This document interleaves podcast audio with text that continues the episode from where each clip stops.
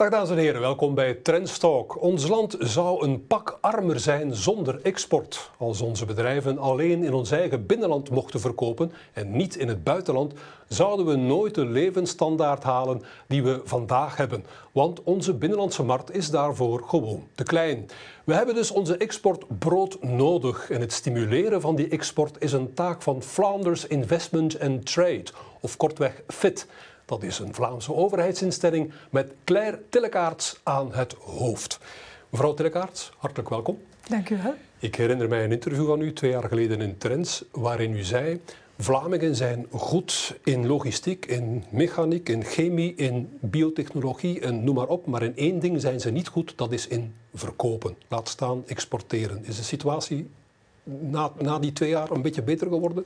Oh, ik zou zeggen, het verkopen zelf van hun producten of diensten, ça va. Maar wat, wat, wij vooral hebben als groot nadeel is die bescheidenheid. Die bescheidenheid die ons niet toelaat om onszelf te gaan verkopen. Ja, in de twee jaar is dat nu veranderd. Uh, uh, nee, want het was COVID. Uh, we hebben wel een, een, aantal andere systemen moeten zoeken om te kunnen verkopen, überhaupt. Ja.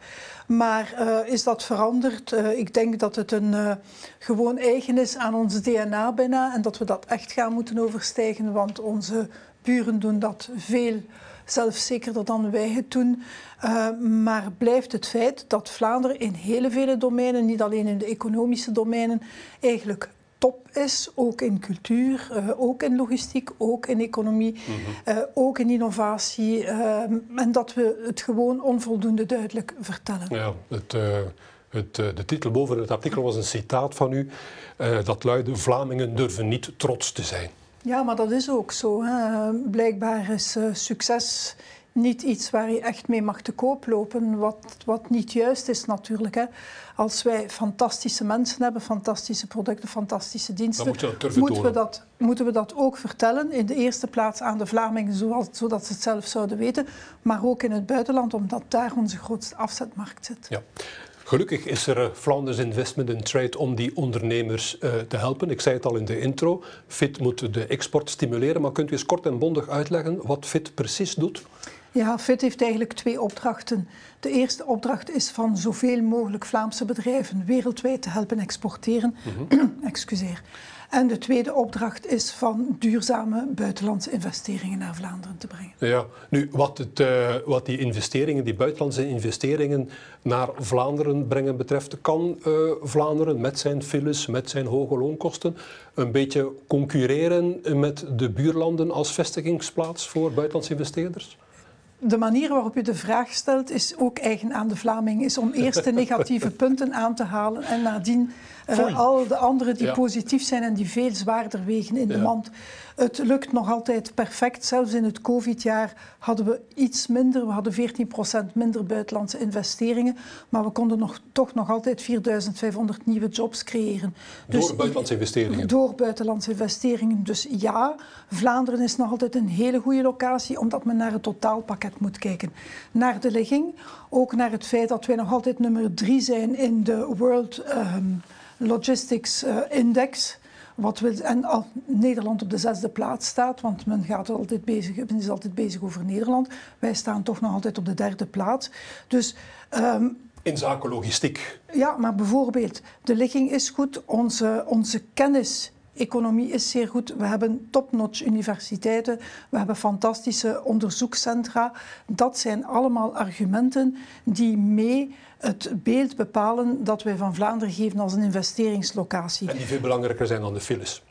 Ja, de files worden sowieso meegenomen, maar dat is bij ons niet anders dan zeg maar rond Rotterdam. Ja. Daar zijn ook files. Uh, maar is het, dat... nog, is het, nog, altijd zo dat buitenlandse investeerders landen tegen elkaar uitspelen om de beste voorwaarden te krijgen, lees subsidies? Ik denk dat dat maar in de tweede fase is. In oh. de eerste fase, dat is de shortlist, daar gaat men kijken waar zouden we eigenlijk het best zijn.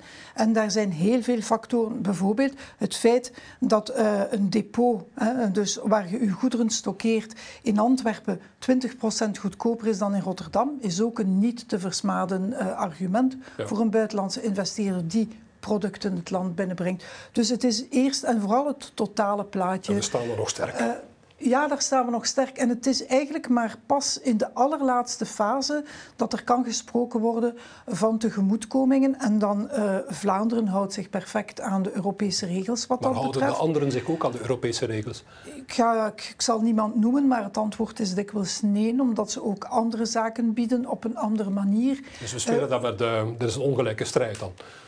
Dat is soms ongelijke strijd en toch halen we het. Uh, kijk maar naar het uh, recent verworven dossier J&J Legend in Gent rond uh, een nieuwe kankerbehandeling. Of kijk naar een splinternieuwe glasfabriek van Sinner in, in Lommel. Dus het lukt nog altijd om hele mooie investeringen waarbij meer dan 500 jobs gecreëerd worden naar, naar Vlaanderen te halen. U, u, bent net terug van een werkbezoek aan Zweden samen met uw voogdijminister. Uh, Jan, Jan Bon, u hebt daar gesproken met de bazen van Volvo. Krijgt Volvo Gent nu zijn batterijfabriek? Wel, dat is een beetje vroeg om te zeggen. Hè. Volvo heeft een joint venture met Nordvolt. En Nordvolt is inderdaad degene die batterijen zal bouwen voor de elektrische wagens van Volvo. Mm -hmm. En die kijken naar een locatie in Europa. Eén of twee of drie locaties op langere termijn. Ja. Uh, daar zit Göteborg uh, in de running. Uh, daar zitten nog een aantal steden in de running. En Gent is daar ook bij. En iemand van de verantwoordelijke van Volvo heeft inderdaad gezegd dat Gent daar heel goed scoort. Hij zei, zei, Gent heeft goede papieren. Dat is juist, want we hebben de plek... We hebben het ecosysteem, we hebben die hernieuwbare energie. Alleen het zal aan de top zijn om, om dat te gaan uh, beslissen, definitief. Het enige wat wij konden doen is extra een duwtje geven aan uh, het project Gent. En dat heeft de minister-president dan ook gedaan. Wat de beslissing van het management zal zijn, dat is koffiedek kijken. Uh, Laat ons hopen. Laten we het nog even hebben over FIT. Hoeveel medewerkers heeft FIT in binnen- en buitenland? Op vandaag zijn we met uh, 329, waarvan ongeveer 60% in het buitenland zit. Omdat we vinden dat daar ook uh, echt het zwaartepunt moet liggen, dicht bij de markt en dicht bij de bedrijven waarmee wij contact willen zoeken. Uh, en ja, 159 in het uh, binnenland. Uh, die vooral natuurlijk uh, opvolgen wat in het buitenland gebeurt. Um, nee. En die ook met rechtstreeks contact hebben met onze Vlaamse bedrijven die willen exporteren. Zoals ik al zei, export is voor Vlaanderen bijna van levensbelang. Maar toch mm -hmm. is het zo dat u al jaren moet besparen bij FIT. Hoeveel medewerkers... U hebt er nu 329, zegt u. Hoeveel medewerkers had u toen u in 2006 begon als baas van FIT? Ik ben niet als baas begonnen. Als nummer twee ben ik begonnen in 2006. Mm -hmm. uh, en toen waren we met 410. Oei. Uh, ja, we hebben dus twee keer de kaasschaaf gehad, uh, zoals men dat heette. En weegt die besparing op de werking van FIT? Ja, natuurlijk weegt die besparing uh, op de werking van FIT. we hebben ons aantal expats in het buitenland moeten reduceren om het te kunnen blijven betalen. Anderzijds heeft het ook wat opportuniteiten gecreëerd. Hè. We zijn ook anders gaan werken, zeker nu met die volledige digitalisatie.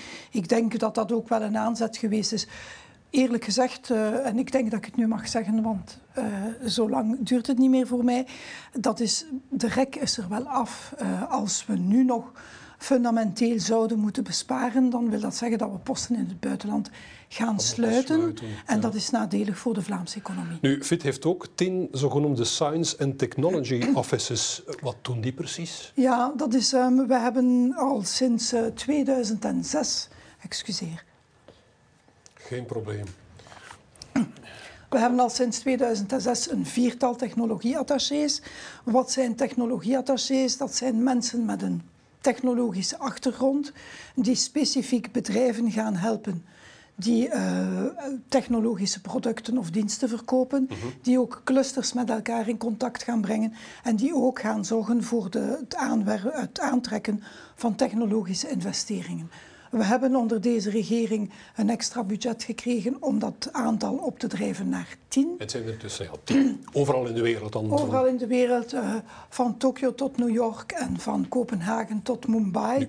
Uh, het zijn er tien en die zijn nu allemaal uh, aan het werk. En bijvoorbeeld in een dossier zoals het batterijdossier van Volvo, onze technologieattaché gespecialiseerd in climate tech uit Kopenhagen was aanwezig. Ja, die zit op dat dossier. Nu is het nog altijd zo dat AWEX, dat is de Waalse collega uh, van FIT, en meer middelen en meer mensen heeft dan FIT? Ja, dat klopt. Hoe komt dat? ja, dat is structureel was het al altijd zo dat zij gemiddeld 20 miljoen meer budget hadden dan wij, dus ongeveer 30 procent meer. Uh, en dat zij inderdaad nog altijd onder de, boven de 400 en zoveel personeelsleden zitten, waarvan wel een concentratie in het binnenland, niet in het buitenland. Ze hebben meer personeel in het binnenland dan in het buitenland. Hoe komt dat? Ja, andere regering um, uh, en ook die opeenvolgende plan Marshall bij de Plan Marshall. Uh, dat is een stimulieprogramma voor de Waalse economie. Ja. En, en het laatste, het digitale, hebben zij altijd geld bijgekregen, zodanig dat zij nu 35 miljoen euro budget meer hebben dan wij. Als je weet dat Vlaanderen goed is voor 83 procent van de Belgische export en Wallonië voor iets minder, logischerwijze dan kan dat soms wel eens pijn doen. Want we zouden o zoveel meer kunnen doen mochten we meer middelen hebben. Er is wel samenwerking op het terrein met AWEX, maar ook met de Brusselse exportbevorderingsdienst. De Hub Brussel heette die. Dus ons klein landje heeft drie exportbevorderingsdiensten. Samenwerking op het terrein. Ik zeg maar iets, ik heb het op de site even gecheckt. Uh, FIT in Manila, in de Filipijnen bijvoorbeeld, dat wordt bemand door iemand van AWEX die ook voor FIT werkt. Maar kun je dan die samenwerkingslogica niet doortrekken en gewoon exportbevordering weer nationaal organiseren, zodat jullie niet krachtiger maken als exportbevorderingsdienst? Het is een beetje een rare eh, vraag om te vragen aan een Vlaamse topfunctionaris, maar toch? toch? Niet, toch niet. Enfin, ik, ik uh, geloof zeer sterk in een samenwerkingsmodel, ook over taalgrenzen en andere grenzen heen. Mm -hmm. uh, het is juist dat wij heel goed samenwerken, dat we inderdaad wederzijds kantoren ter beschikking stellen voor bedrijven uit de andere regio's, dat ook alle missies openstaan voor bedrijven. Dus in bedrijven de praktijk is het al een beetje nationaal? Nee, nee, omdat de keuzes anders zijn. En wat vooral belangrijk is om te weten, dat is dat dat drie totaal verschillende economieën zijn. Als je gaat kijken naar Vlaanderen, dat is een mature economie. Uh, die evolueert naar een kenniseconomie. Uh, Brussel is een typische diensteneconomie, wat ook logisch is. Uh, hoofdstad, maar dan ook nog gelinkt met de hoofdstad van Europa enzovoort. En Wallonië is eigenlijk een industrie in volle transitie. Van hele zware industrie zullen zij moeten, met alle moeilijkheden die daarmee gepaard gaan, moeten evolueren naar een, naar een andere economie. En is ook een, een, ik zou bijna zeggen, een staatseconomie, want heel veel van de van de bedrijven, de grote bedrijven die daar komen, denk aan een Mitra, denk aan een IBA, zijn bedrijven die ooit uh, volledig door de Waalse regering ja, zijn opgericht. Moeten professionele handelsvertegenwoordigers zulke, ja, zal ik maar zeggen, politiek, culturele beleidsverschillen niet kunnen overstijgen? Uh, uh, mevrouw Telekaart. Ja, maar het is perfect mogelijk voor ons om dienstverlening te bieden aan een Waals of een Brussels bedrijf. Voilà. Alleen, ja de, ik denk dat de drie strategieën en de drie strategische keuzes die in de verschillende agentschappen gemaakt worden, fundamenteel anders zijn en geënt zijn op het soort economie wat je hebt. En mhm. dat is een fundamenteel verschil. Ja, maar word je door die versnippering, Vlaanderen, Wallonië en Brussel, ja, niet op het terrein verdrongen door grote landen die wel een krachtige nationale exportbevorderingsdienst hebben? Oh, maar ik zou, als u mij die grote nationale exportbevorderingsdiensten kan aanduiden, dan met plezier. Want uh, even goed in Nederland of in Frankrijk, die dikwijls de grote voorbeelden zijn, zijn dat allemaal heel gelaagde organisaties op zelfs subregionaal niveau. Denk aan een, een regio in Frankrijk zoals uh, Rhône-Alpes of denk aan Noord-Brabant. Uh, mm -hmm. In Engeland ga je hetzelfde zien. Um, het enige wat er is, is eigenlijk het politiek-structurele verschil. En ja. dat is nu net niet wat we gaan verkopen in het buitenland. We gaan onze bedrijven gaan verkopen in het buitenland en we gaan Vlaanderen als investeringslocatie uh, ja. gaan. We gaan onze problemen niet exporteren. Hè. Ja. Maar is het punt niet Vlaanderen helpt, uh, FIT bedoel ik, helpt Vlaamse bedrijven exporteren naar het buitenland en trekt buitenlandse investering investeerders aan naar Vlaanderen. Maar weet het buitenland Vlaanderen wel liggen? Kennen ze België niet beter? Goh, ja, ik denk uh, als je aan een buitenlander zou vragen wat het best gekend is, dan zullen daar twee dingen uitkomen. Dat zal Brussel zijn en dat zal Antwerpen zijn. Antwerpen als, als, als havenstad heeft een, echt een wereldfaam, uh, ligt heel gemakkelijk in de, in de mond. Uh, Flanders in Japan is bijvoorbeeld heel bekend, maar dat is dan omwille van een tekenverhaal. dat noemt A Dog of Flanders. Een mm. heel triest verhaal. Trouwens, ja. Patras en zijn hondje liggen voor de kathedraal in Antwerpen afgebeeld. Ja.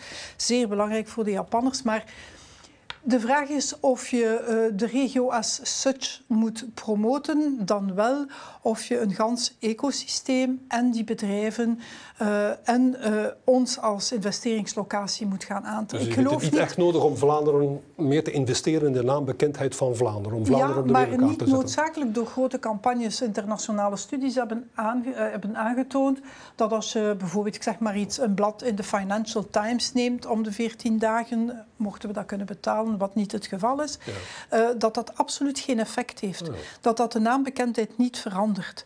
Ja. Uh, wat wel de naambekendheid verandert, is dat je onder de koepel Vlaanderen je, je expertise toont, toont wat je hebt, je innovatie, je bedrijven. Dat onthouden ze wel. Dat onthouden ze wel.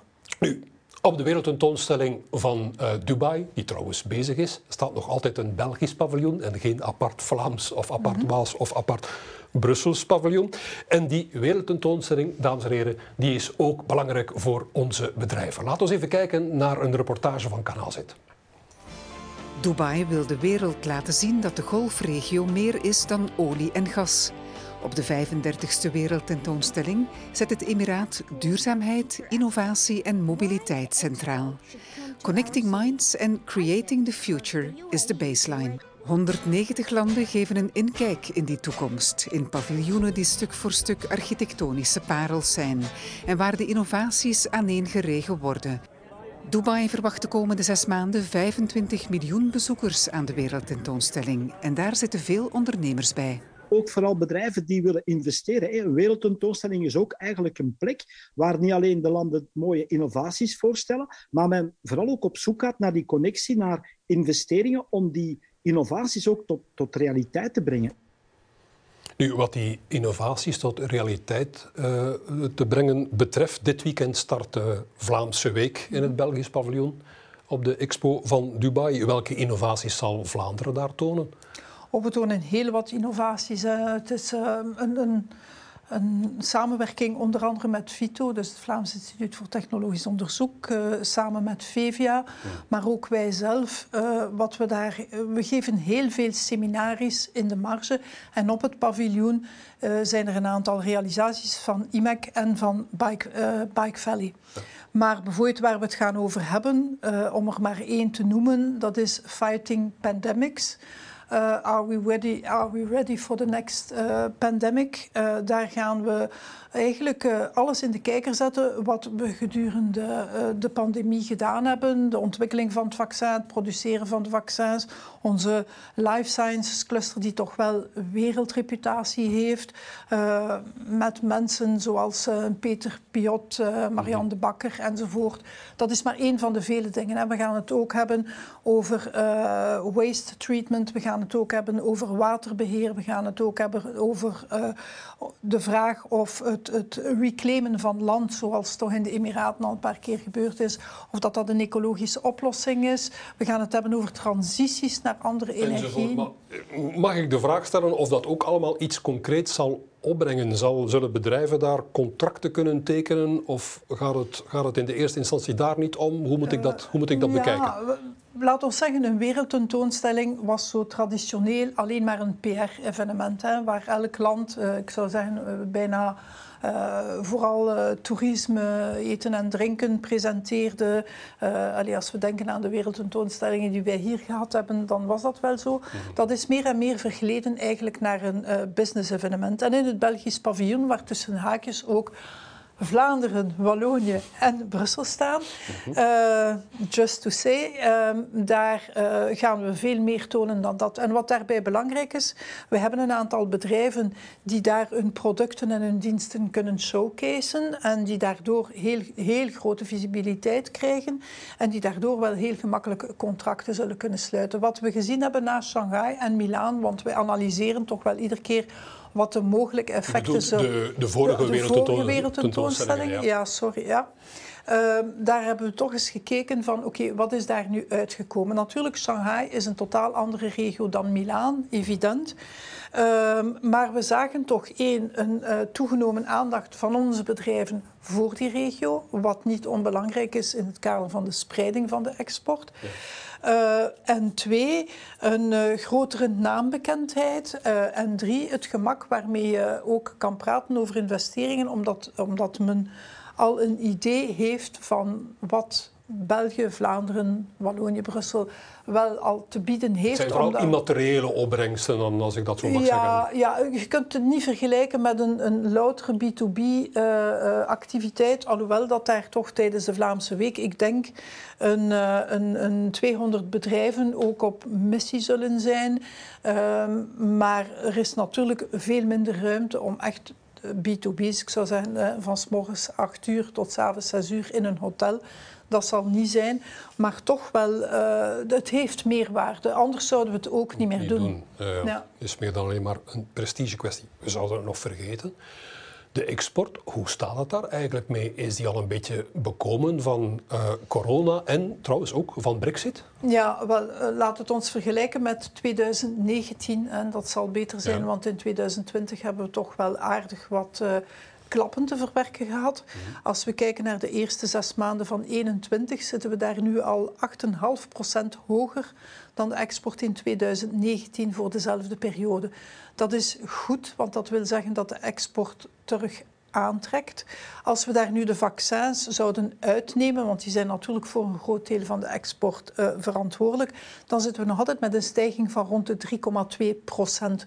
Wil zeggen dat uh, onze bedrijven veerkrachtig reageren wil ook zeggen dat de export herneemt, ondanks de problemen die er zijn op dit moment in de logistieke stromen. En we doen beter dan dus we het pre-coronaniveau? We doen beter dan het pre-coronaniveau en dat is een, een, een, zeer hoopgevende boodschap.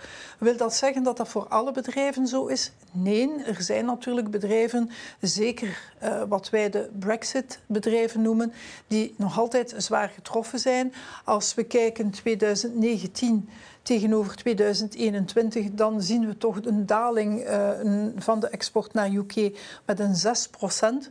Maar het is heel moeilijk om die vergelijking te maken, omdat uh, Groot-Brittannië in de aanloop naar de Brexit gigantisch veel uh, bijgekocht heeft en aan stockpiling gedaan heeft. We kunnen niet echt een vergelijking maken. We kunnen niet echt vergelijken, maar we weten dat bijvoorbeeld bedrijven in de voedingssector of in de meubelsector, die traditioneel heel veel exporteerden naar, naar, naar het Verenigd Koninkrijk, dat die het toch nog altijd moeilijk heeft. En wat dat we daarmee doen, er zijn uiteraard middelen uit Brexit Adjustment Reserve, er zijn ook middelen uit het relanceplan, om die heel intensief te gaan begeleiden, ook naar spreiding, naar gaan kijken naar nieuwe markten, om dat verlies een beetje te compenseren. En logistiek omdat dat een van de grote problemen is uh, binnen het Verenigd Koninkrijk. En om er naartoe te gaan, zijn we samen met uh, Vil, Deloitte en Vlaio aan het werken aan een Gateway to Britain, waar je eigenlijk al alle formaliteiten zou kunnen voldoen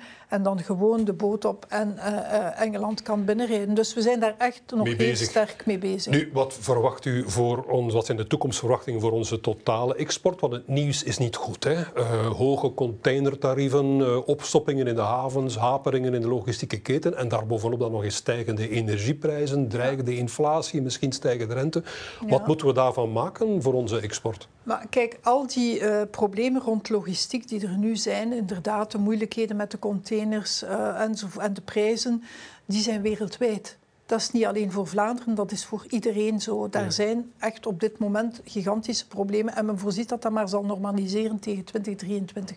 Wat nog een lange lang. tijd is. Ja. Anderzijds kan ik alleen maar vaststellen dat die export terug aantrekt en dat we toch wel de goede richting uitgaan.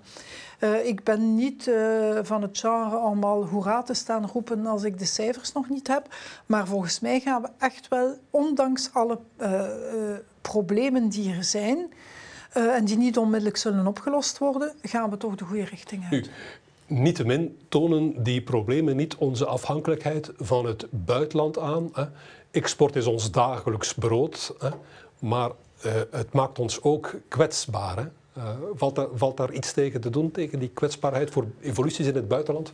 Ja, nee, natuurlijk niet. Want het probleem is dat wij een te kleine afzetmarkt hebben en dus sowieso afhankelijk zijn van het buitenland. Dus als wij onze producten niet meer kunnen slijten in het buitenland, dan gaan die bedrijven gewoon moeten sluiten. Maar zijn onze exportproducten wel hoogwaardig genoeg, dus minder um, gevoelig voor conjunctuurcycli? Als ik kijk, ehm, ik vind het moment van de vergelijking niet goed. Als we kijken naar 2008, 2009, dan zaten we aan een, een exportverlies van 17,9 procent, dus pak 18 procent. Ja. En nu was dat veel beperkter. Uh, dus eh, zijn wij conjunctuurafhankelijk? Ja, maar juist daarom moet je die export spreiden. Want geografisch bedoelt u dan? En is die voldoende geografisch gespreid? Nee, want uh, op dit moment is toch nog altijd, als je kijkt, een, 70% gaat naar de EU, 27, uh, dus van onze goederen. Even duidelijk zeggen, 70% van onze goederenexport gaat naar de landen EU27. En daarvan gaat nog eens 80% naar de buurlanden.